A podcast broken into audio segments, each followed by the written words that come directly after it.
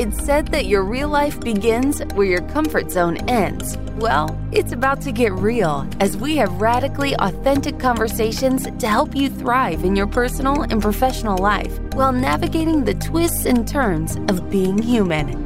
Buckle up, because this might get uncomfortable. Starts right now with Whitney Lauritsen.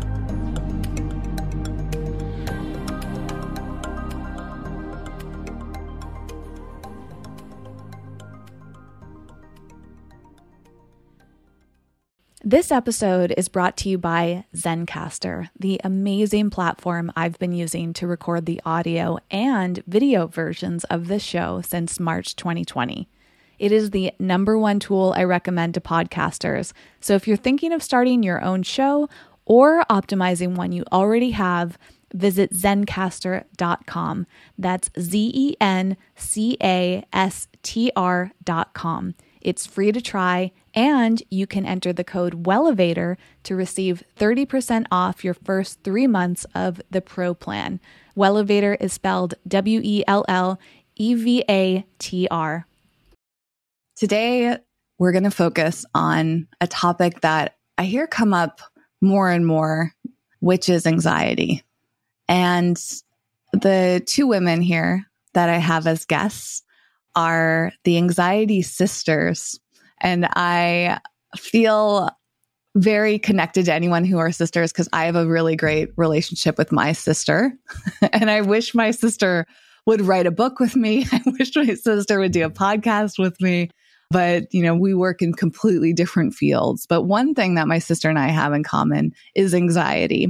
And the two of us end up talking about that a lot more than we used to. And I don't know if that's because we're growing older and becoming more self aware, or if it's that society our culture has brought anxiety more to the forefront. So I wanted to begin with this area of anxiety with Abs and Mags, the anxiety sisters today, is what have you seen shift in this world of anxiety and how does that compare to the past in terms of your careers and how you've seen the conversation around anxiety evolve over time? Do you feel like now in 2022 that it is talked about more comfortably and openly? Is it talked about a little too much and maybe out of context? Are people understanding anxiety in a different way or perhaps even in more of like a trendy way? That's part of my curiosity. Is it becoming a trend and is that diluting the value of anxiety or is it a good thing that anxiety is spoken about more often because it's helping people feel more comfortable with acknowledging when they experience it? Well, first, let me start by saying, correcting you in that Mags and I are not actual sisters, although we are soul sisters when we met in college back in the 1980s, people didn't talk about anxiety. That was not in the conversation at all. There were, you know, we didn't even have the vocabulary to talk about any mental health issues back then. It just was something that wasn't in the mainstream at all. So, from that perspective, we've come a long way. Not far enough, but we've come a long way.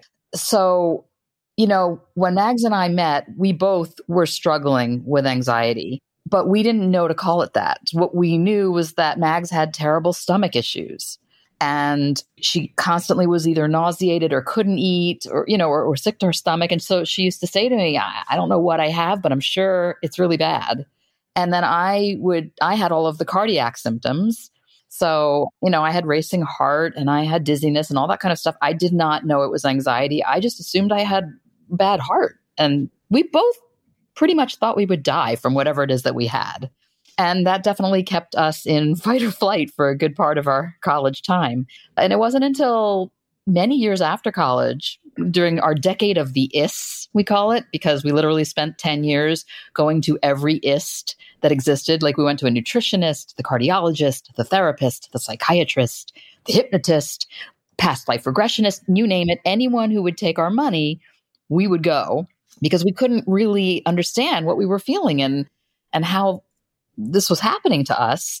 And there were practitioners that were saying things like, yeah, this is anxiety, but we really didn't believe it because it was so physical.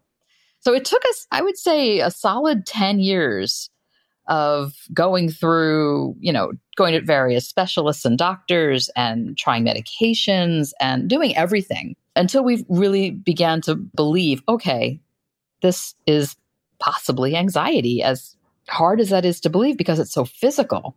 So that I guess answers the first part of your question. In terms of whether we think it's become a trend, I don't know about a trend. We're really delighted that people are willing to talk about anxiety and depression and other brain disorders all the time. For us, there can never be too much talk about it, but that may be because we're the anxiety sisters. So, you know, the trend of celebrities talking about their mental health struggles, I think is really positive because that helps those of us who aren't celebrities feel more comfortable to say, yeah, me too. I'm experiencing that too. And if that person is dealing with it, then I can maybe deal with it. And, you know, and that's why Mags and I started the community was so that people could find their tribe of fellow anxiety sufferers. So I don't know, does that answer your question enough about the trend part? It does. And I'm also still smiling over here because I was fully convinced that you were actual sisters.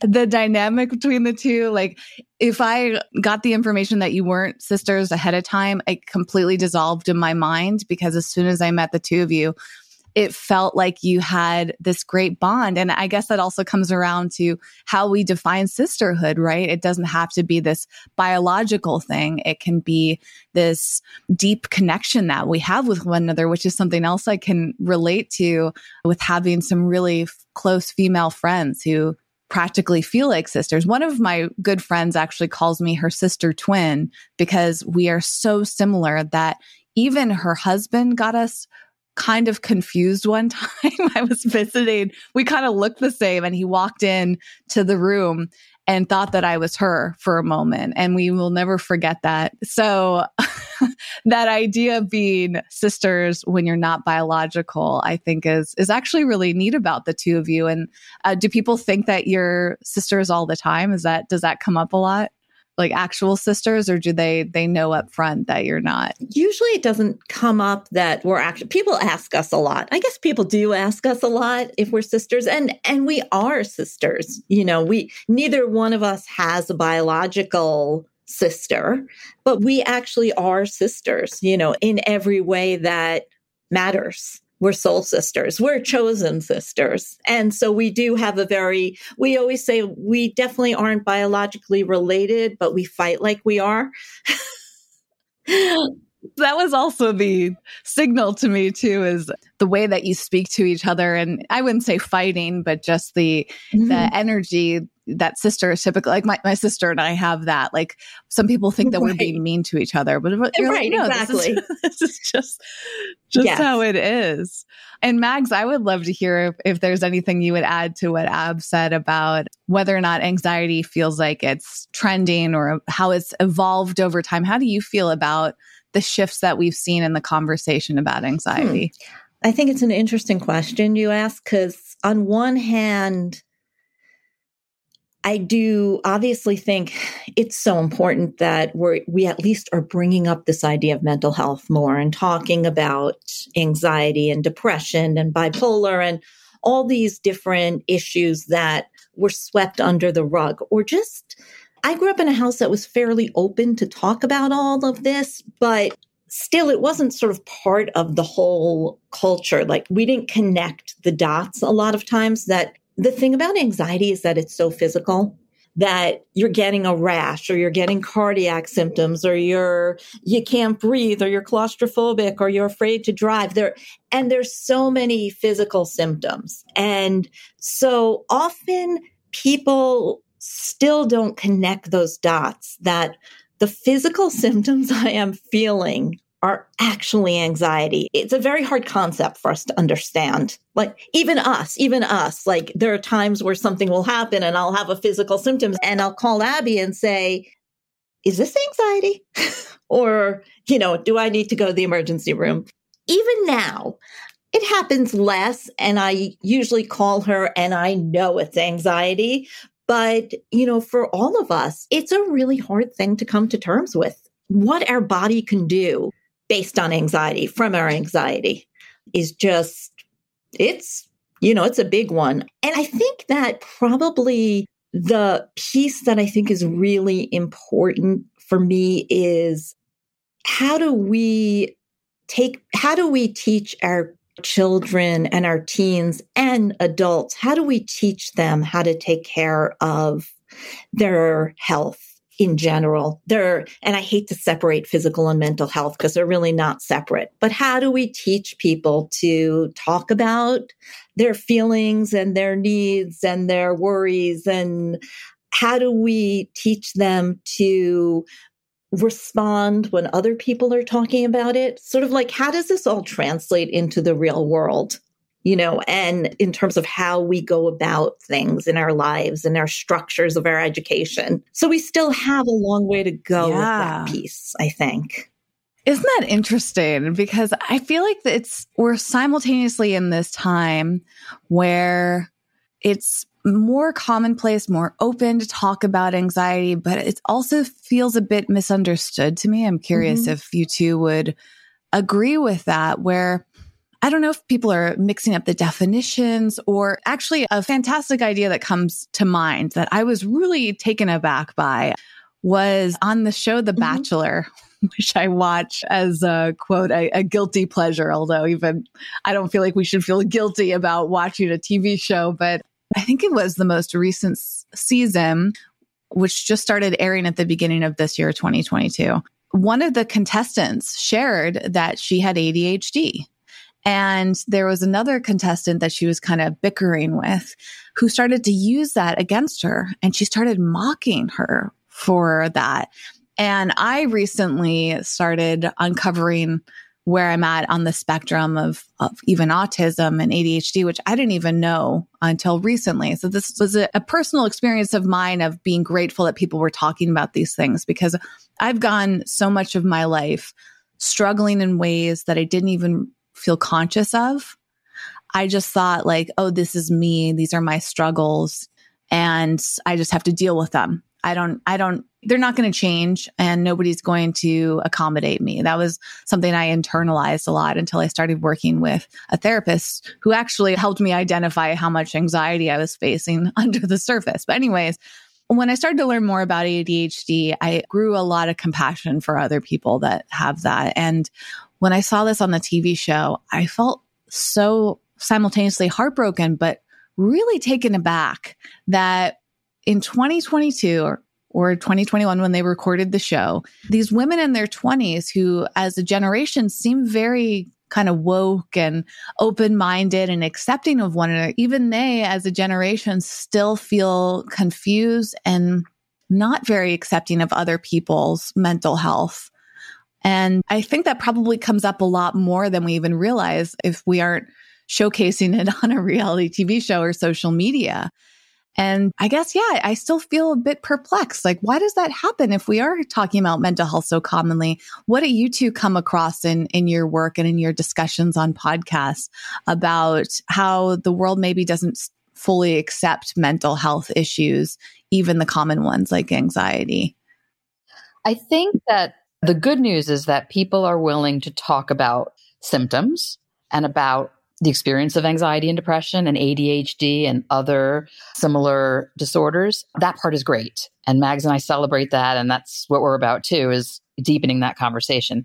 We also feel that we have a long way to go when it comes to people actually understanding that someone's anxiety or depression might keep them from, let's say, keeping a commitment or showing up to the carpool line, you know, to pick up their child. In other words, people, it's all well and good that we claim to have anxiety and depression. And that's something people now say, oh, okay, yes, that's a legitimate thing. But we still believe that people don't really understand just how debilitating it can be. That somehow, because it's an invisible illness or an invisible disorder, you know, we're not wearing a cast like you do when you break your leg, and there's no blood test yet that tells us that we have anxiety. So you know, it's invisible to the outside. And this means that when you tell someone, you know, I am having such a rough day with my obsessive compulsive disorder. I just don't think I can make it to book club tonight. Then you still get met with the, oh, well, we're not going to really be doing anything. We're just going to be relaxed and hanging out together. And that says I don't really understand what anxiety is, what anxiety disorder is. And the same is true for depression. It can be true for ADHD. So I think that that's where Mags and I fall in terms of, you know, we believe we've come a long way and we really are celebrating the conversation that's out there, but we we have a long ways to go.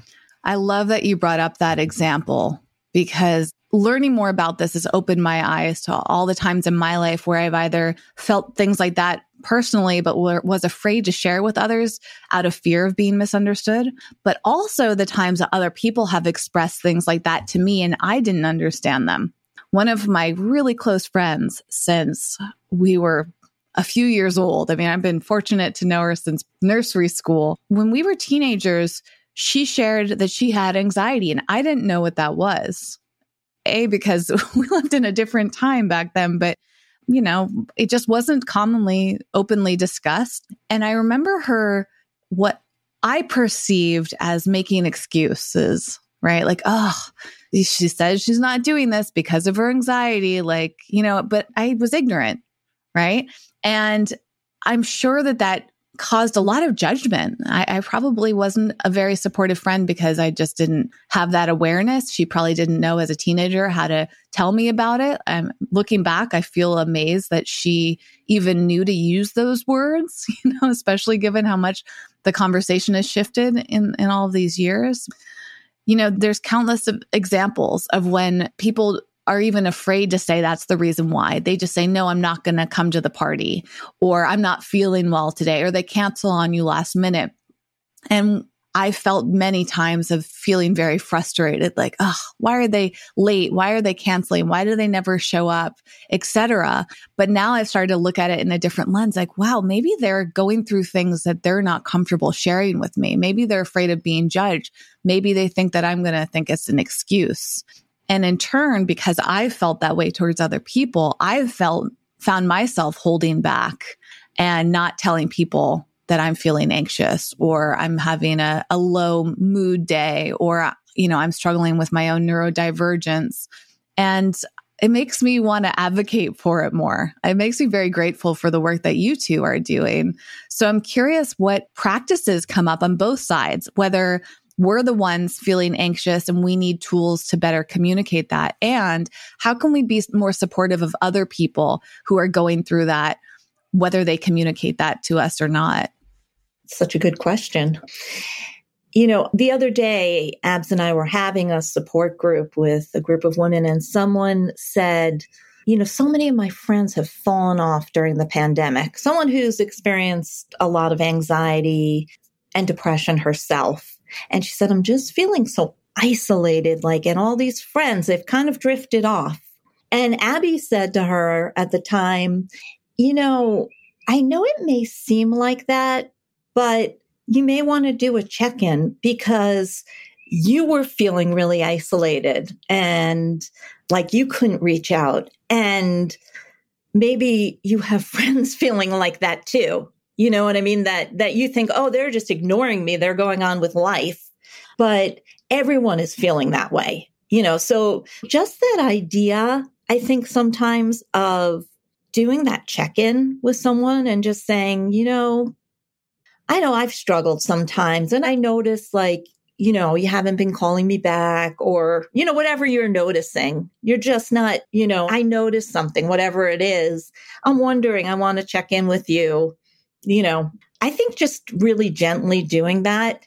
And I think in terms of like ourselves putting out what we need and what is going on with us, a lot of it is having the vocabulary ourselves because it's impossible to tell someone else, this is what I'm feeling when you don't know what it is that you're feeling. And it isn't always easy to recognize our own depression or our own anxiety even now, and I'm a social worker and I do anxiety sisters for a living. And there'll be times where Abby will say to me, Yeah, I think you're depressed. I think you're a little down or I think you're depressed. Depression for me is very hard for me to recognize. I'm a little bit more comfortable with anxiety because I've just experienced so much of it. So it's it's very familiar to me. Depression, although I have been depressed and I have experienced depression, my primary symptoms have always been anxiety. But Abby will say, like, yeah, you know, I think that's depression.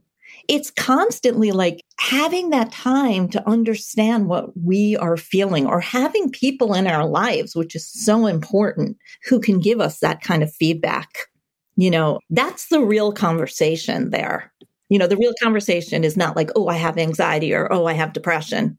And also neuroscience. Mags and I have really immersed ourselves in neuroscience because we find that that speaks to people when we can show them what's actually happening in their brain. When I can show a functional MRI on a slide and say, this is what a brain on anxiety looks like. This is what a brain on depression looks like.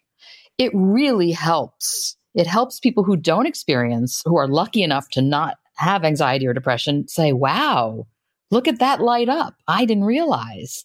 I mean, it's sad that we have to have pictures to legitimize this, but it really helps. And so, you know, I mean, I'm constantly taking neuroscience courses and really educating myself as much as I can because I find that, you know, talking about the science is one way to reach people who don't understand anxiety. And it also, it really, you know, we do a Tuesday night book club on Facebook with our people and we always start with neuroscience. And the feedback we get is, wow, I was always so afraid of that, but you guys make it understandable so that now I don't feel so much shame. I can see that it's not my fault. I'm not flaky. I don't have a moral failing. My personality isn't off. None of these things that people have said to me are true. This is a disorder. It's not a decision. Oh, I love that. This is a disorder. It's not a decision.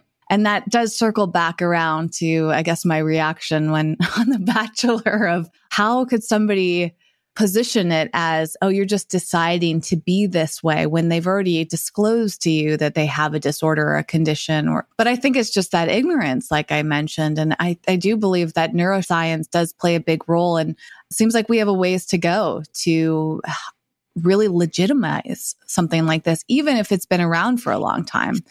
I also think there's there's a, a lot of work that we need to do to break the stigmas. And to your point earlier, Abs, I I think it's great that we're seeing more discussions around mental health, even if, from my opinion, sometimes it's used in a way that feels like a trend. I know it's not, but it's, I see people kind of capitalizing it, I suppose, uh, you know, using it to make money in some ways that don't always feel authentic or about helping people. You know, we see this a lot in health, of course. Like, how can we make money from somebody's challenges in life? That that's unsettling, but on the plus side, the ongoing conversation around this has been really wonderful.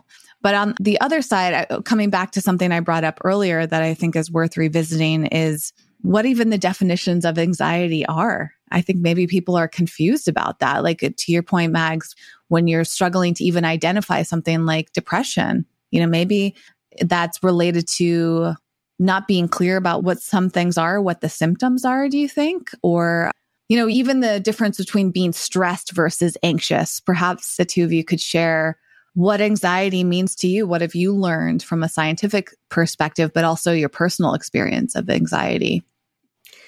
I think that the way that both of us look at it is that anxiety itself is not a bad thing, right? That is why we get up in the morning. That's why we get dressed. That's why, you know, a little bit of anxiety is sort of why we participate in the world. We try to get food and we try to make connections with people and we try to have a house to live in or an apartment. You know, those are the things that move us forward, some anxiety. And we always joke that we were giving a workshop one day and a much older woman was talking to us about how her, it was in Vermont and her car had spun out a couple of times on the way to the session and she said, but I didn't, even when it was spitting out, I wasn't getting anxious. And, you know, I sort of was like, well, maybe she shouldn't be driving anymore because that anxiety, when our car's spinning out, we are supposed to feel anxious. We are supposed to feel like, oh, I'm in an emergency, right? That's our fight and flight response. And it's so important in keeping us safe. We always think anxiety enters the problem stage when it is making the decisions about where you go, who you see, and what you do. So when you are planning your life around your anxiety or canceling things because of your anxiety or deciding I, I can't go for this or I can't go for that or I can't try this because I'm going to be too anxious. We call that shrinking world syndrome often. And it's really this idea that your world gets smaller due to your anxiety. And we don't just mean geographically, but certainly that happens. But we also mean emotionally because you start saying like, Oh, my friends are all doing that. Not that you should always do what your friends are doing, but like, Oh, I would love also to travel, but no, I can't get on a plane or I'll be too anxious to be there for a while. You know, so it's really that whole idea of how much your anxiety rules the roost, as we say. Yes. Before March 2020, every guest on this show recorded with me in person because I wanted to ensure the highest quality sound possible. But this took extra time and effort to produce, plus, it limited me to people who were visiting or living in Los Angeles. When I switched to Zencastr, I realized how much easier remote recording was for me and my guests. Now everyone can easily record studio quality sound from the comfort of their own homes. If you want to try it out, visit zencastr.com and enter the code WELLEVATOR to receive 30% off your first three months of the Pro plan, which is what I use. I can't wait to hear your show, so send it over to me as soon as it's live. And that leads me to a subject that I want to hear more about, but first I want to see if Abs wants to add to that.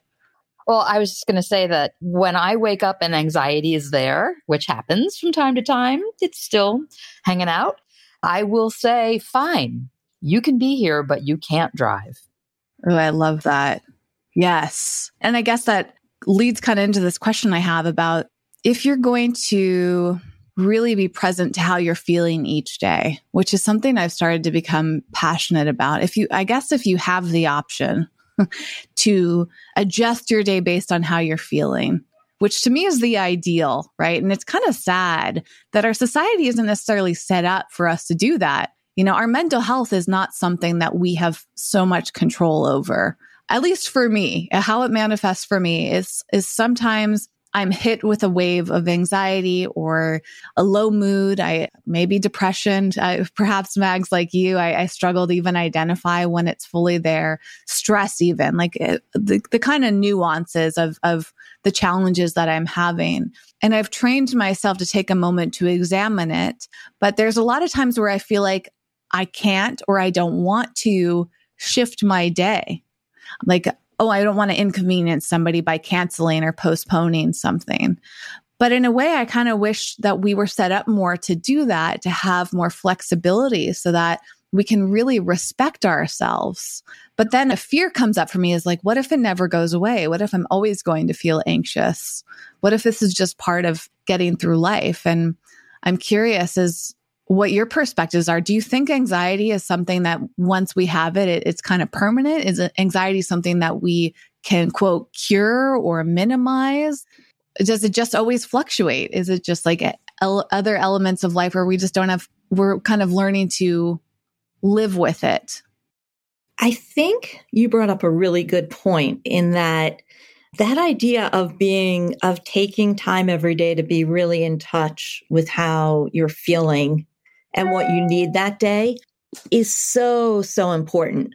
And it's not something that we automatically learn to do. It's something that we have to be really intentional about learning. And it's a constant practice. It's not like, oh, I got it. I know all my feelings. It's a constant practice of being able to quiet ourselves enough to know actually what we're feeling in our, and often those feelings are in our body, not just in our intellect knowing what we're feeling and how we want to manage what we're feeling. I have to say that, you know, those of us, Abby and I sort of say we're sort of wired anxious. That's how our brains are wired. Like, I am going to be someone that, and so is Abby, I think, is going to be someone that, you know, has anxiety and sometimes has depression. And this is part of who I am for the good things and the not so good things in that. But I do have to say that, particularly with my anxiety, I find there's all sorts of things I can do to, to help manage it. You know, the way I talk to myself and the things I do preventative, prevention wise to keep myself from getting over anxious, right? But I'm going to be anxious. But I, I sort of have learned that for me, if I start avoiding things because I'm anxious or I decide not to do something due to my anxiety, I can have real problems with that. So the idea is that I can know what I'm feeling and still decide to go ahead with my day right? Because once, you know, occasionally that's not the case. Occasionally we all have to say, like, uh uh not today. But 90, I would say for us, 98% of the time, you know, one of us can say, I'm pretty anxious, but I'm still going to get on that plane or I'm still going to go to the doctors. And because we know now how to kind of talk ourselves and sort of deal with our sensory systems in a way to get ourselves to still be able to function like that. So it's like a you know, it's a skill that you learn and that you practice. Yeah, our brand of happiness is anxious happiness. Fascinating. I've never heard it put that way before.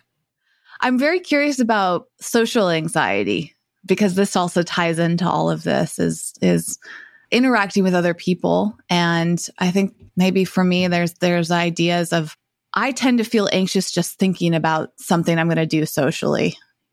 Even with the podcast, almost every time I on the day of recording, I start to feel a little anxiety. And I'm sure there's like maybe performance anxiety. Maybe there's the fears that I'm, I'm not going to do a good job. But I also feel like a lot of tension in my body about connecting with new people, being in environments that I haven't been in, even in a kind of nuanced way where, yes, I've sat here at my computer. Yes, I've been at this literal physical place, but the environment of a social conversation, the energy of that is, is a new environment. And that gives me anxiety. And I always feel fascinated after I finish recording an episode. I think to myself, wow, that wasn't so bad. Why did I feel so anxious about this? I'm not sure. Is that social anxiety? Would be part one of my question. And part two is if that is not social anxiety, I guess like the nuances or the true definition of social anxiety, I certainly feel like I've experienced that in in person events. Like that to me feels very clear. And I was not aware of that until maybe the past year or two. I think COVID actually helped me recognize how much social anxiety I had and that was fascinating. But I started to wonder did I develop more social anxiety because I wasn't as exposed to people? Or was it always there? And because I wasn't as interacting with people as much as I used to, especially not in person, did I just become more aware of something that was always there? Well, here's an interesting statistic for you. Before the pandemic, approximately 9% of the population identified as having social anxiety. Since the pandemic, that number has gone to almost 40%. So you are definitely not alone in feeling that the pandemic has not only made you more aware of possible social anxiety, but maybe even exacerbated it. I think that that's been the case for many, many people. And certainly our community really grew so much during the pandemic. A lot of our sufferers deal with social anxiety. And, and just to find it a bit so people know what we're talking about, Social anxiety, it's not what people think. People think it's being shy or introverted, and that is not the case. You can be shy and not have any social anxiety. Social anxiety is actually a phobia of being judged. It's a phobia of evaluation. So people who experience social anxiety disorder are people who are, don't want to put themselves in situations where they feel that they're going to be judged by another person.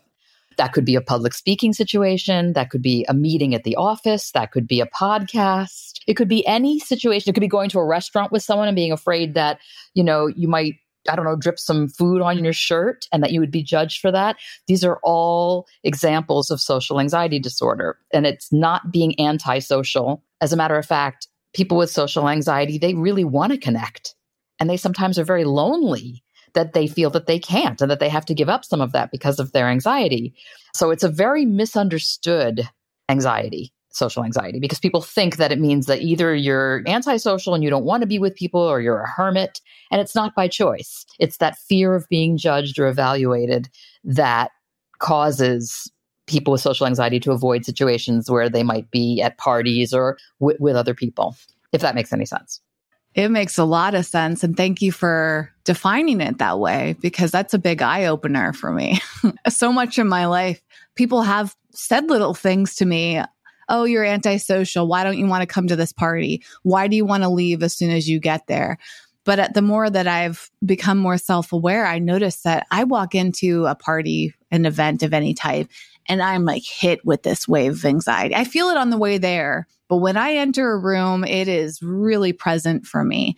I often feel a desire to escape as quickly as possible or to cope in some way or another. Like, can I latch on to this person where I can kind of like maybe hide behind them? I'll let them do all the talking and I'll like let myself warm up. I'll, you know, and then I start to become hyper aware of myself. You know, what am I doing? What, you know, how am I dressed? And, you know, am I on my phone too much? I think a lot of people also cope by being on their phone. I see the two of you nodding there. And, and that also helps me feel less judgmental because I tend to get very irritated with people that spend a lot of time on their phones in social situations. But I would ask the two of you, do, is that a big indicator of, of social anxiety? Do people cope by looking down at their phone because they, they want to be there because they're not antisocial. They want to be at the party or event, wherever they're at, but they feel that anxiety. So they turn to their phone so that they can simultaneously be part of something, but cope with how they're feeling. Is that right? Yeah. I mean, I definitely think that's right. Some people even find, you know, texting helps because for a lot of people with social anxiety, doing something like ordering food or talking on the phone or making an appointment is mm-hmm. very, very difficult because they feel like they'll stutter or they feel like they won't be clear or any of that. So social anxiety is pretty all encompassing. It doesn't just have to be about parties or public speaking. But one other thing that you said just it it struck me. You talked about it before, like sort of discovering your own neurodivergence. And so one of the things that I think for some of us, and I include myself in this, gives us a lot of anxiety is that many of us who are anxiety sisters are also, we call ourselves sensory sisters, right? So we, our bodies, our brains are very, very either reactive to things that may not bother other people. That might be like labels on your shirt. It might be lights. For me, it's lights. Even sometimes sunlight can really start to bother me. It could be noise you know, that you seem to hear more noise than other people do. For Abby, it's smell. She smells everything. So that goes along with neurodivergence and it also goes along with anxiety because because of the way our brains are wired, because of our amygdalas and our brains, we are always heightened. We're on high alert. And that means our senses are on high alert. Some of us with those issues are sensory seekers too. And we we may be both and at different times. So some of us like you'll see people who need a lot of hugs not just for the connection but because they need the feeling on them or they need weighted blankets help calm them. So all of that is kind of connected with social anxiety. Not that if you have sensory issues, you necessarily have social anxiety, but I know for me, like there'll be certain places where Abby and I will go to conferences or we'll go somewhere and I am just exhausted by it in a way that is really intense exhaustion. And it's not by the people so much, it's by the sensory input. I get very disorganized in my sort of thinking. My body feels it. Wow. So it's all like, especially for people with ASD, it's very connected the social, the sensory piece. I, a lot's coming up for me as you're sharing that. And I'm so thrilled that you shared that because the ASD, when I did some self diagnosis and I've explored getting diagnosed professionally, I was shocked at how many ways I fall into the mm-hmm. spectrum. And for you sharing that, it's it's like this wave of relief, but also like a lot of intense emotions come up when you're faced with something that you've gone your whole life experiencing, but no one's ever pointed out. Because for me, people have criticized me for a lot of those things. And I imagine I'm not alone. I've seen you know, the antisocial thing, like you brought up, like, oh, you're antisocial. So I internalize that. I must be antisocial. There must be something wrong with me. You know, the amount of people that have said little things like that, but also to your point, Mags, about the sensory things. I'm incredibly sensitive. Like the overhead lights, drive me absolutely. The lighting in general, I'm very particular about. I'm very sensitive to sounds. Sounds seem to irritate me. I pick up on sounds that other people don't seem to notice. And it's like drives me nuts. But a lot of times I feel like I have to pretend like I don't hear it because a lot of times in my life I would bring up my feelings about lights and sounds and people would just disregard it. Like, oh, it's not a big deal. Don't worry about it. It's not bothering me. Why should it bother you? I've been told that in big and small ways throughout my whole life. And it wasn't until I started to dig into this neurodivergence and this sense being highly sensitive or just being sensitive to sensory things like that. It's simultaneously comforting, yet makes me very emotional because I feel sad for myself that I had to spend so much of my life thinking I was weird or, you know, there's something wrong with me and that I had to pretend like it didn't bother me just to comfort others. I'm actually in a couple days going to one of the biggest events happening since the pandemic started. And I feel so much anxiety about it for a lot of the reasons you're mentioning. And I'm kind of curious how the two of you navigate in person events, especially that are with large crowds, which can be really intense at times. But in convention centers, like I'm going to, I have a lot of my COVID anxiety that's coming with me, which is new.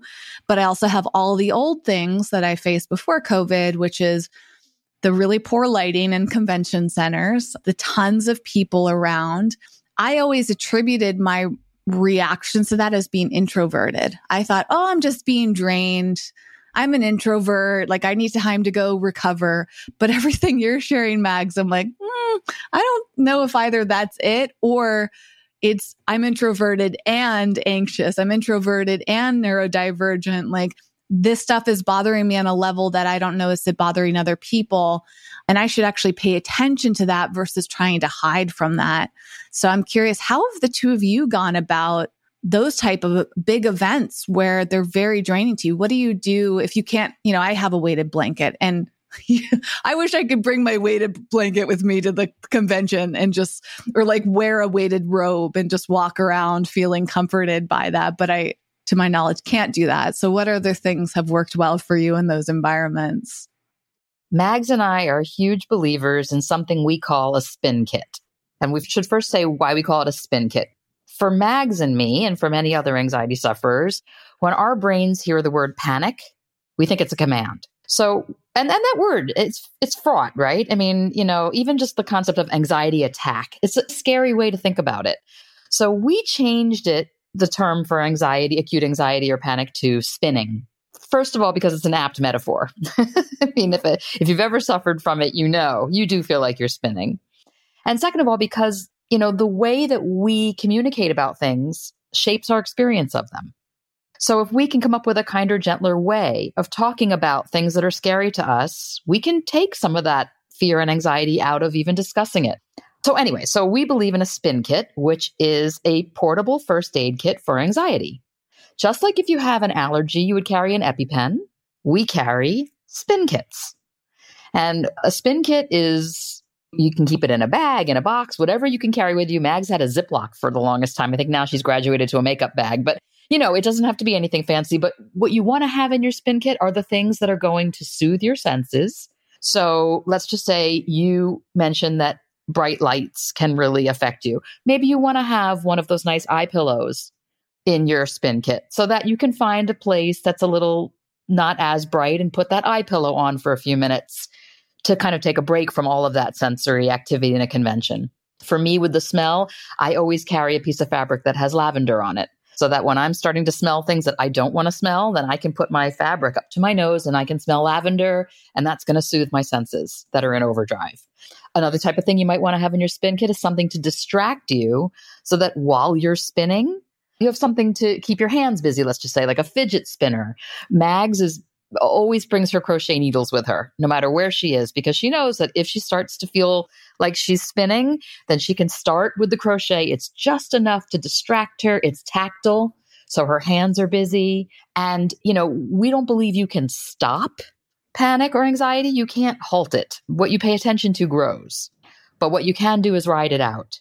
And so you want to have things in your spin kit that will help you ride it out. It may be for, like for me, I have pictures of my cats. When I look at my cats, I feel better. I see their faces. It's soothing to me. If Mags were to see faces of my cats, it would make her panic. So she wouldn't keep those in her spin kit. But anyway, you can see everyone has a different spin kit. And also, a, a great thing to keep in your spin kit is anything that might help you with symptom relief. If you are someone like Mags who gets really bad stomach situation whenever you're spinning, so she will carry with her Gas X or Tums or Mylanta, something to settle her stomach or, or some ginger tea anything that can soothe her stomach. You know, uh, like if you happen to take a sedative, then that would be something you keep in your spin kit so that if you're really having a racing heart or whatever, then you can have a sedative. So all these things are, it would be different for each person. But you want to have this kit, you want to be prepared for panic. That's a, the big takeaway because if you're walking around with a spin kit, then your anxiety can't sneak up on you. Just by the definition, by you're carrying a spin kit with you, what you're saying is, I'm ready. If anxiety is going to be here, I'm ready for you. And taking away that element of surprise, that shock value, it cuts the anxiety in half. It really takes the power away from it. So we are huge believers in spin kits. I also want to say that, you know, from the sensory perspective, I totally understand that it's disheartening to think of like sort of that your needs weren't recognized and you were struggling with all this stuff, often blaming yourself. The powerful thing that I have seen having a child with ASD is that you can start to, just like Abby said about the spin kit and about panic, you can start to shape your days and your time a little bit more once you know what you need. So it's like, okay, if I'm going to, you know, if we go to a conference, Abby always knows like water is very soothing for me. So she'll always say to me, you know, why don't you go for a, why don't you go for a swim, you know, after the day? Or I'll say to her at some point in the day, I am like, things are starting to spin around me. Like the voices are starting to reverberate in my head, literally. I need to go. I'm going to walk. I'm going to take a walk and bring us lunch, or I'm going to go up to the room for a few minutes. You know, so we kind of can spell each other out, you know, and she has other kinds of things that she asks of me. And I'll, I'll say, you know, I'll deal with this and you deal with this. And so that it's kind of like once you start to understand your needs, you also can start to understand how to pace yourself throughout the day. You know, if a, I see it, you know, my son movies are very, very loud for him. But, you know, when his friends want to go to the movies, he doesn't want to be the only one not going to the movies. So he does have to think a little bit about what do I need to do before I go to the movie? Like to sort of what kind of calm space do I need before this? You know, or after something. Like how do I, so how do I pace myself? Because it is a sensory world and the movies are not going to turn down the volume for him you know, unfortunately, or the lights in the convention center aren't going to turn down for me in general. So it's it's kind of a yes. you know that pacing piece is really really important when the sensory issues are really strong. It's interesting hearing that in the context of how I'll be at this event in in about 48 hours and I've actually felt like I had to start pacing mm-hmm. myself mm-hmm. weeks or months mm-hmm. ago you know and a lot of people have also pointed out something about me that it's really fascinating to think of in terms of what you just said mags is that people see me as being very prepared mm-hmm. and hyper organized that to me is incredibly comforting and soothing i feel better when I have the information because my brain starts to think about like how I will be in the context of that. I've been called a control freak a lot throughout my life, which is a very harmful, hurtful term. And I think people say that because they, they see me as being controlling. But really, for me, it's coping and to your point, pacing. I feel the need to be hyper prepared because then I feel that I can pace myself better versus I feel extremely anxious in settings where I've had zero preparation. When plans are changed on me, it is really hard. And that's another thing that I've been teased or just this lack of understanding like oh what you know you got to go with the flow whitney. You've got to be able to adjust on the fly. Those type of terms to also to your point mags like we're not living in a world that's set up for someone with our types of brains because they're disregarding the fact that that is key for us to feel good is in order to be prepared for something it's soothing it's not controlling and abs, I saw you pointing at yourself. I'm curious, how does that manifest for you and how do you manage that? I'm proud to be a control freak. I am because that's part of my personality. The people in my life who love me also respect the fact that I need to be in control. And Mags and I always joke around. Our relationship is so great in our business because she doesn't want to be the boss. And I don't think I could work with someone who wouldn't let me be the boss. So, it, you know, we work really beautifully together. We're like yin to yang for each other. But I absolutely need certainty. I need planning. I need charts. I need an Erin Condren. I need, you know, I need all these things are really important to me and they make me feel good when I keep track of everything that I'm doing and when I plan for the week and send Maggie the activity report about what we're doing for Anxiety Sisters that week. That's because I need it. It's not because Maggie needs it. She has her own system, but I, my system is it needs to be written down far in advance. There needs to be confirmation letters. You know, I want as much information as I can get ahead of time. So I have to say, it's something really funny between us because I actually have tons of executive functioning issues. Like, I'm not good with executive functioning and organization, and Abby's excellent with it, luckily. But, you know, Abby will say to me, like, if we're going to meet up somewhere, sh- you know, I'll say, like, okay, can we decide on like Tuesday? She'll be like, no, no, no, I have to know beforehand. Like, I can't decide and then just go, you know, which I totally know and respect or she'll give me a ton of charts. Like every time I'll see her, she'll be like, I have a surprise for you. And it will be like a notebook full of charts. Now, for me, a chart is fairly useless because my mind is not, unfortunately, my mind does not understand them in a, I, you know, I understand them, but not fully. Like they're, I understand them intellectually, but not they don't really make a lot of sense to me a lot of times. And so for me, I'm like, oh, okay. And she has this huge notebook for me, just like full of charts and this and that. And it's, and, you know, and I'm like, oh, great. Excellent, you know, and I'm appreciative of, of all that she does. But, you know, it's funny the things that soothe each of us and the things that each of us need are really different. And like Abby said, it, the nice thing for us is that they sort of complement each other because if plans change, I don't care. You know, so it's like I can take the lead on that, but you know, and Abby can take the lead on making sure we're organized and that all kind of works out well for us as a duo. But you know, it's definitely kind of funny at times. Oh, I can relate. yeah we both appreciate the thing the other has that we don't. So that's like a very important part of our relationship. Yes. Yeah, somebody who really appreciates being in control. I really respect and sometimes envy Mags's ability to go with the flow. Like I think to myself, wow, that must be so cool because I don't know how to do it. so I watch what Maggie's doing and it looks scary to me. it does not look like something I'd want to do, but yet there's it's a real superpower. And in that same way, Mags will look at me being hyper organized, and we just call each other Felix and Oscar. You know, because we work so well together, even though we both have completely different strengths.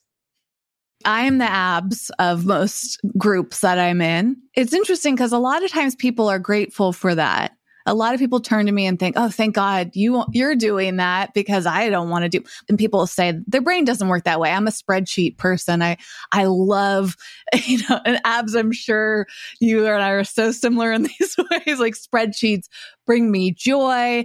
In a lot of work environments, I'm the person doing that. And I've learned over time that it's actually pretty rare. And maybe that should have been a signal for being neurodivergent. But what's also interesting is some people are grateful for it. But as I mentioned, a lot of people have ridiculed me a bit for this type of behavior. And in this moment, reflecting on that, I think, well, that's because their brains don't work that way. So of course they're going to see me as odd. And I also, up until recently, maybe I was trying too hard to force them into being like that too. The context that Mags is sharing of receiving something and appreciating it, but knowing that it doesn't work for you, Mags, is really key because I think I, for so long, was trying to fit people into my own box like, oh, well, you should be into spreadsheets too. And we need to be organized and getting really frustrated with people that aren't doing it my way. And they would simultaneously come back and be frustrated with me for wanting to do it my way. So the way that you two have learned to coexist is a really great example and something that I strive to be more like. I think the reason that I would get frustrated or resentful or some of these negative emotions is because I didn't realize until recently that was representing my fears of not being able to cope, my fears of being anxious. Like, I don't want to feel anxious. And so when somebody would reject my ideas and my ways of doing things, deep down, I, I was afraid that I wouldn't be able to perform. I wouldn't be able to get through something. I would be uncomfortable and I would be just frustrated. Like, no, let me be comfortable. I think deep down, that's what I wanted. I was seeking the control in order to feel comfortable, in order to get by. And maybe it's also that built up resentment of going so long in my life of being pushed, my needs being pushed aside. I think a lot of us that have experienced that maybe have some sort of trauma to that of, of thinking like, well, I don't matter. My needs don't matter. They're not going to accommodate me. In fact, a recent guest on my show, we were talking about this, even in terms of food. You know, I have very specific dietary choices and preferences. And I've been used to people not accommodating that. I'm used to people mocking me for it. I'm used to showing up at restaurants or parties and not having anything to eat. I'm used to having to prepare and bring my own. And there's a certain amount of like frustration that boils down below the surface of feeling like my needs aren't being met or I'm not represented and I'm not, I don't matter because I'm different. And I imagine the two of you have gone through that personally, but also in people in your life and the people in your communities. I'd love to hear more examples of how that's manifested for you. How we've seen neurodivergence in our community. Yeah. Yeah. More that that feeling of being misunderstood and the outcast, mm. how you maybe you two have experienced that. And and do you feel a sense of almost or have you felt? I am kind of guessing that you don't currently because of your work, but have you felt senses of like frustration or even resentment because it's so disappointing that your needs haven't been met or that you have felt like an outcast? Has that shown up? Yeah, Mags and I started the Anxiety Sisterhood because it was the community we needed. We were feeling very alone. We were a sorority of two. Now we have over 200,000 members around the world. And by the way, 30% of our members identify as male, so gender doesn't matter. Any gender, any amount of anxiety, you are welcome in the sisterhood. That's just Mags in my experience, so we call it Anxiety Sisters. It's, it seems a little more catchy than Anxiety Community. But we developed the Anxiety Sisterhood because we wanted a place where we could feel we were with our people.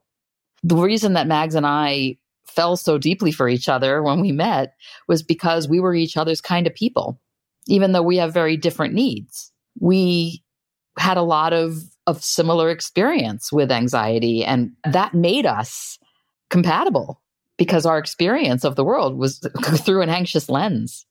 So, you know, after 35 years of friendship and, and more than friendship, sisterhood, you know, what we realize is that that community that Mags and I had together was the single most healing thing that either one of us experienced, despite the fact that we have each been on medication, that we have each been in therapy, that we have each go- gone to psychiatrists, that we have done all the IS that we mentioned earlier. And when we follow all of our own techniques and do all of our we do our breathing we do our meditation we take walks in the park we do all those things. But the most healing thing for us has been our connection with each other because we both felt so alone. It's very lonely to have anxiety. It's very lonely to be neurodivergent. So yeah at this point we don't feel alone anymore because we're in a group of 200,000 people. So we feel very much like we found our people and we hear from our followers and our members that they found their people too. And that's really gratifying. And we want to keep doing that and build it even bigger so that no one is feeling like they're the only ones. We don't want anyone to feel the sense of being outside of the tribe because that's what shame is. Shame is defined as not feeling like you belong with your group. And there's nothing more debilitating and anxiety provoking than shame. So that's really, I don't know if that answered your question, but we did for many years feel very outside of the mainstream, outside of the group, so to speak, but we don't anymore. And we're hoping that our community can make it so that lots of people don't yes. anymore. And I'm curious though, how does that carry with you if it does? Outside of your community though because they're not always going to be there. So when you do go to an event and i'm thinking so mm-hmm. much in the context of this event i'm going to you know i'll get there and i'll feel alone because i don't have all the other people that understand anxiety around me. But so now i have to enter into a space where i feel alone again. I feel misunderstood again. So even though you might not feel that isolation or or difference in the context of your community what happens outside of it and what's the ripple effect that that community has had on your lives? That's a great question because i think i think abby you would agree with this but i think that when you've had the support of community we use the word community all the time and people are like snooze tell me how to do this or tell me how to do that. I don't want to hear about community right? But like so much research and so much of our personal experience but so much research shows that the unbelievable effects of community on our health in every aspect of our health.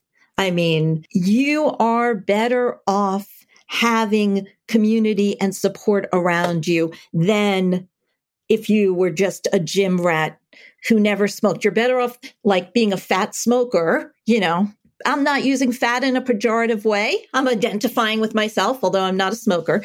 But, you know, you're better off doing all these sort of health, quote unquote, things that aren't necessarily great for your health rather than being lonely or not having social support. That's like one of the key to your physical and your mental health, which are really the same thing, is having that community and that social support. And when you have it, you have a base in which to go out into the world with. So it's similar to, you know, you see a child with a healthy family and those children, you know, can go and adults then can go out into the world and carry that family within them, even if they're not right next to them. Right. We don't all have that, but community does much the same thing for you in that you have, you know, a real understanding of yourself and so you go to the conference and you understand why you're feeling what you're feeling. You're anticipating your needs. You're thinking about how can I take care of myself here? in a really healthy way. You're looking for other people that you can connect with because you know that there must be someone else out there, right? And that you'll probably find someone. Maybe, maybe not, but you like you've come with all these tools then you know? And so that is what community does. And in America, we're such an individualist culture and we vastly, vastly underestimate the power of community. You know, it's just one of the most powerful things around. we constantly get notes from people saying, I thought I was the only one. That's a note we get almost on a daily basis. And it could be like, oh, there's a weird symptom, like I was feeling like I'm not quite in my body. You know, when you get very anxious, you might feel that way. Like we people call it disassociation or depersonalization. We tend to call it floating. You kind of feel like you're not quite in yourself. And people will say, Oh, I've had that for 40 years, but I didn't know other people felt that way. I thought it was just me. I thought, and I was afraid to tell anyone because they would think there was something massively wrong with me. Or I tried to tell someone and no one understood. And for people, we can hear it just knowing that other people have the same struggle and situation that you do. It makes all the difference in how we approach the world, I would say. And just as a point of logistics, Whitney, you now know that you have two anxiety sisters over here who understand you very well, think you're a beautiful person, and love your neurodivergent mind because we have similar ones ourselves. So you can text us or email us or get on our Facebook page when you take a break at the conference and say, These people are driving me crazy. They don't understand me. And we'll say, Yeah, we know, we get you. We're, we're, here. We're with you in spirit. And that's what we do with our community. We act as each other's designated anxiety buddies or DABs, where, you know, you should see us on Thanksgiving and Christmas every year. Mags and I spend 24 hours of those two days on Facebook and on Instagram so that we can be there for all the people that are having such difficulty when they have to go to their families and they have to be with people that don't understand them and they're all struggling. And we sit there on Facebook and have the best conversations with these people. And everybody, people will say, I'm in the bathroom at my Thanksgiving dinner. I had to get over here to talk to you people who understand me. And it's really very connecting. So even just being able to reach out in the community when you're in a place where you might feel misunderstood, that's so powerful too because you know you have a tribe. I was thinking about mm-hmm. that as you were talking. Even just the idea of it, the visual, like I almost think of it as like having someone on your shoulder mm-hmm. that you can turn to when you have those moments and knowing that you can go to your phone as we talked about before and, and check in with somebody and maybe that's part of the the kit that you put together the spin kit i i absolutely love that is like one of the best pieces of advice I've had in a while because I actually have my own version of a spin kit right here at my mm-hmm. desk. I have aromatherapy. Yes. Which it makes a massive difference for me. I always have something to fiddle with. Right now it's this pen, but I usually have like a stone, something it's very soothing to have in my fingers, but I've never thought to bring this with me to an event. For me, it could be putting something in my pocket like maybe I'll bring a, a, stone or a crystal with me. I find that very comforting and just being able to hold on to it and move it in my fingers when I'm at this event. It's more subtle.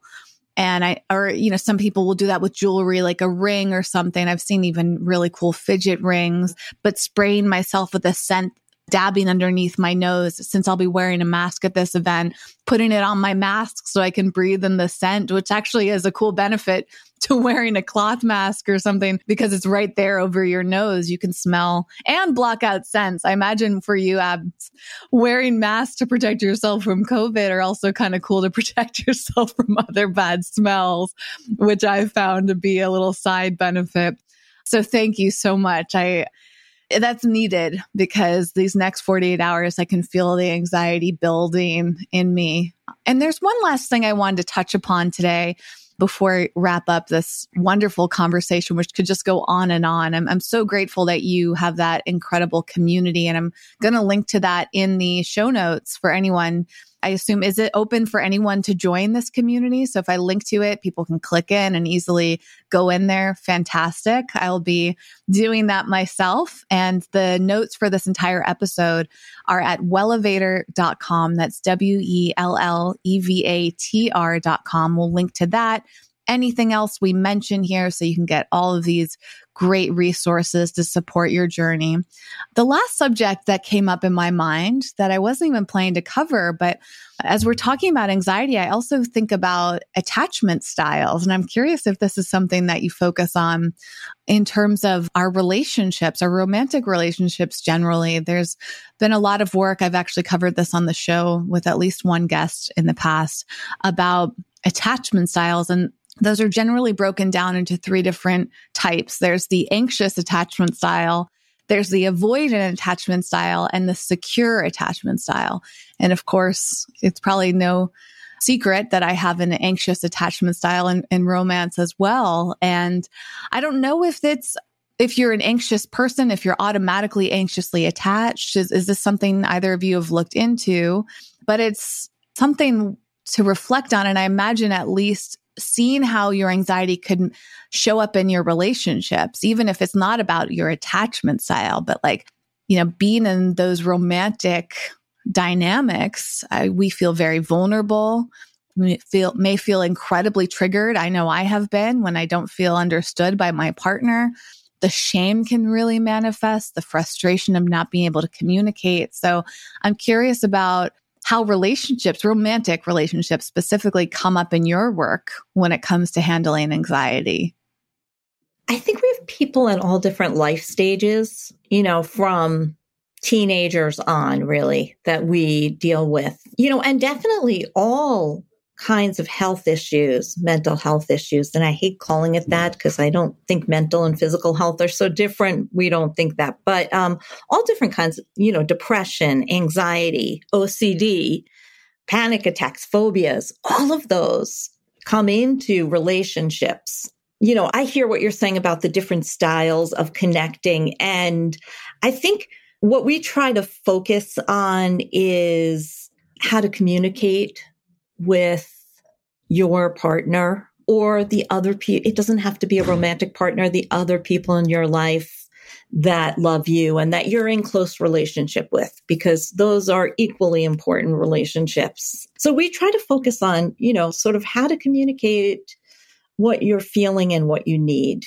And we talk about that a lot. We have we have a book, The Anxiety Sister Survival Guide, and that's a place we talk about that a lot because that's such a big issue for so many people is how we communicate and how we express our needs. So I think that's where that's sort of where our focus is more. Although I do, I am familiar with the attachment styles. I just, sometimes I struggle with label, you know, I think both of us struggle with labels, you know, because we can all find ourselves in all these things, right? Like we can all find ourselves in, in the healthy attachments and the anxious attachments and the, you know, we can all find ourselves in all these places. And so sometimes I think the labels can help us understand certain things. And sometimes I think labels can be, can really limit us. Not that I'm saying those labels limit us. I'm just, we just sort of really try to focus on, okay, like, where do I take this now? You know, how do I continue to make choices about my own life? How do I continue to find my own sense of agency within the context of where I am and where I can grow to? I am very grateful to have Zencastr as a sponsor. They have been so supportive of the show through social media and newsletter shoutouts. Plus, they have truly incredible customer service. Their all in one podcast production platform keeps getting better and better because they take user feedback seriously. I'm especially grateful for the HD video recording features, which makes it easy to put this show on YouTube and social media. If you want to try it out, visit zencastr.com. That's Z E N C A S T R.com. It's free to try, and you can enter the code WELLEVATOR to receive 30% off your first three months of their pro plan, which, as I mentioned, is what I use for this show. If you have any questions about podcasting, send me a message and I'd be happy to share more tips and tricks. We always say to our community, to really anyone who will listen to us, that one size does not fit all. In fact, one size might not fit the same person two days in a row. We've had that experience too. Um, Certainly not us, right? so we really embrace that philosophy. And it fits with the idea of the different styles of attachment, the different we've had people asking us about you know personality type i mean all, there's so many different taxonomies out there ways that we can sort people and including in the diagnostic manual right? The dsm sorts us very nicely. I have a couple of those sortings for myself right? I mean you know the thing is that we really believe that everyone is so different and everyone is beautifully different. We want to celebrate that difference. So we try to that's why you know we talk about not having one particular technique for anything, we have hundreds of techniques because what worked for you on Monday might not work for you on Tuesday. And what works for you, Whitney, may not work for me. Works for Maggie may not work for you either. In other words, we all are so different, but we want to celebrate that. We think that where Western culture has gone wrong is in not celebrating that. And so we do try to the best of our abilities to avoid any system of sorting we do go through the effort to explain to people what the labels mean, like whatever diagnosis you're given. It's important to understand the lingo because you have to be your own advocate. So you need to understand the system, but as much as possible to allow yourself the freedom to fit in lots of categories.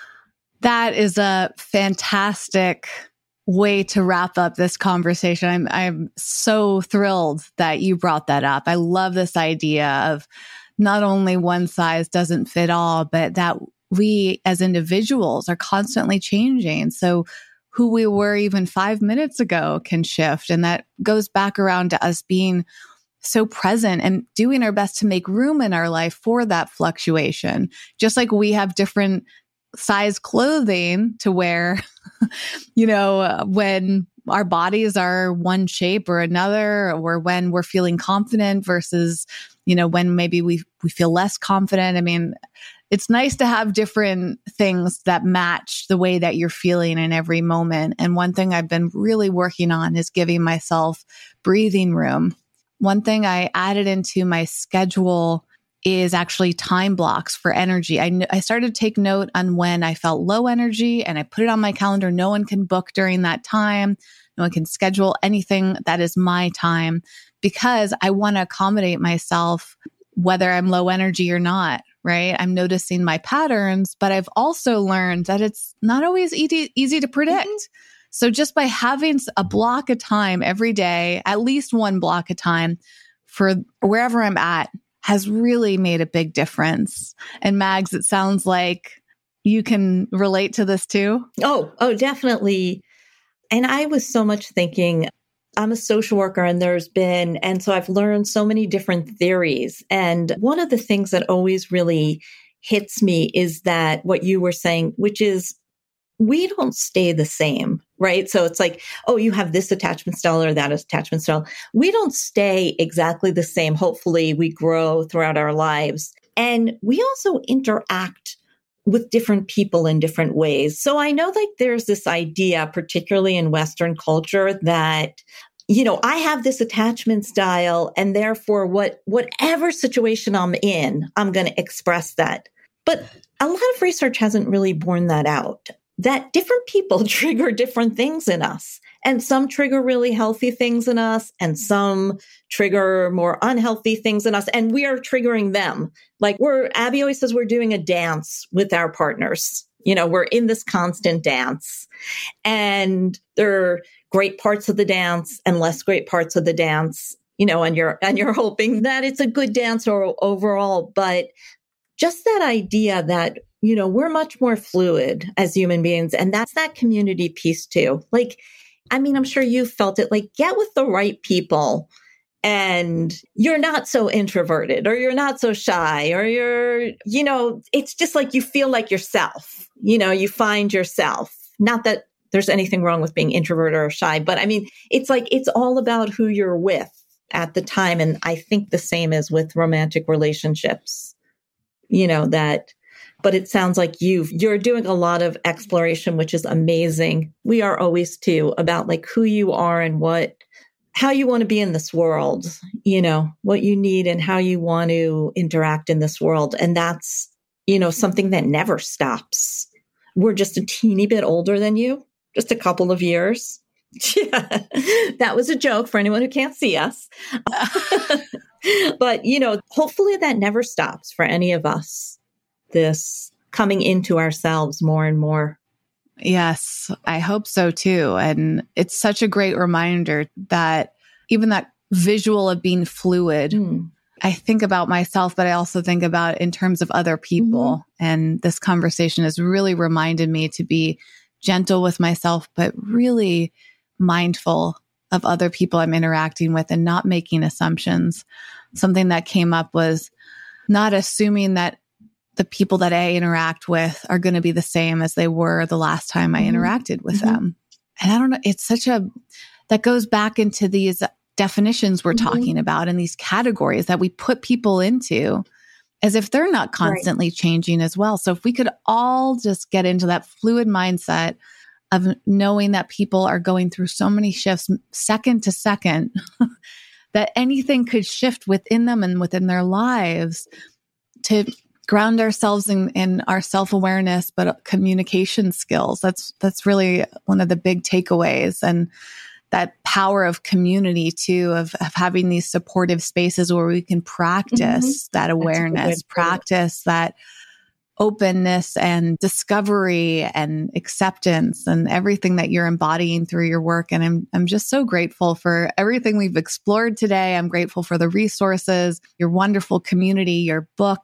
As I mentioned, I'm going to link to both for anyone who really resonated with this conversation too. Please go check it out. I will put it all at wellevatr.com. That's W E L L E V A T R.com. You'll find a full transcript. If you want to go back and read anything, one thing I've learned over time is some people pick up information by reading. Some people prefer to listen or watch. So I'm trying to cover all those bases. Eventually there'll be the YouTube video, might be a little after this episode comes out, but it'll all be there for you. And thank you, thank you. Mags and Abs for being here today, but continuing to create such supportive spaces and resources for people. It's deeply needed and appreciated. All right, Abs. So I have a new organized bestie now. I'm and you're here. organized. I don't know if abs is right like here. this, yeah. but I abs uh, don't mean to compete with you, but I I will compliment. And she knows you. how to use computers and explain it to me. Oh my god! I just want to take Whitney out to lunch so she and I can discuss all our different organizational hacks. I bet we would have a ball. oh wow, you were triggering there's like a something in my brain that goes off. I'm like, yes, please. I get so much pleasure from that. so count me in.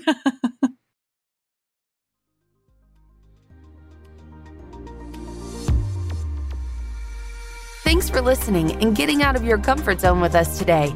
For show notes and more high performance resources to help you thrive, go to wellevatr.com. That's W E L L E V A T R.com.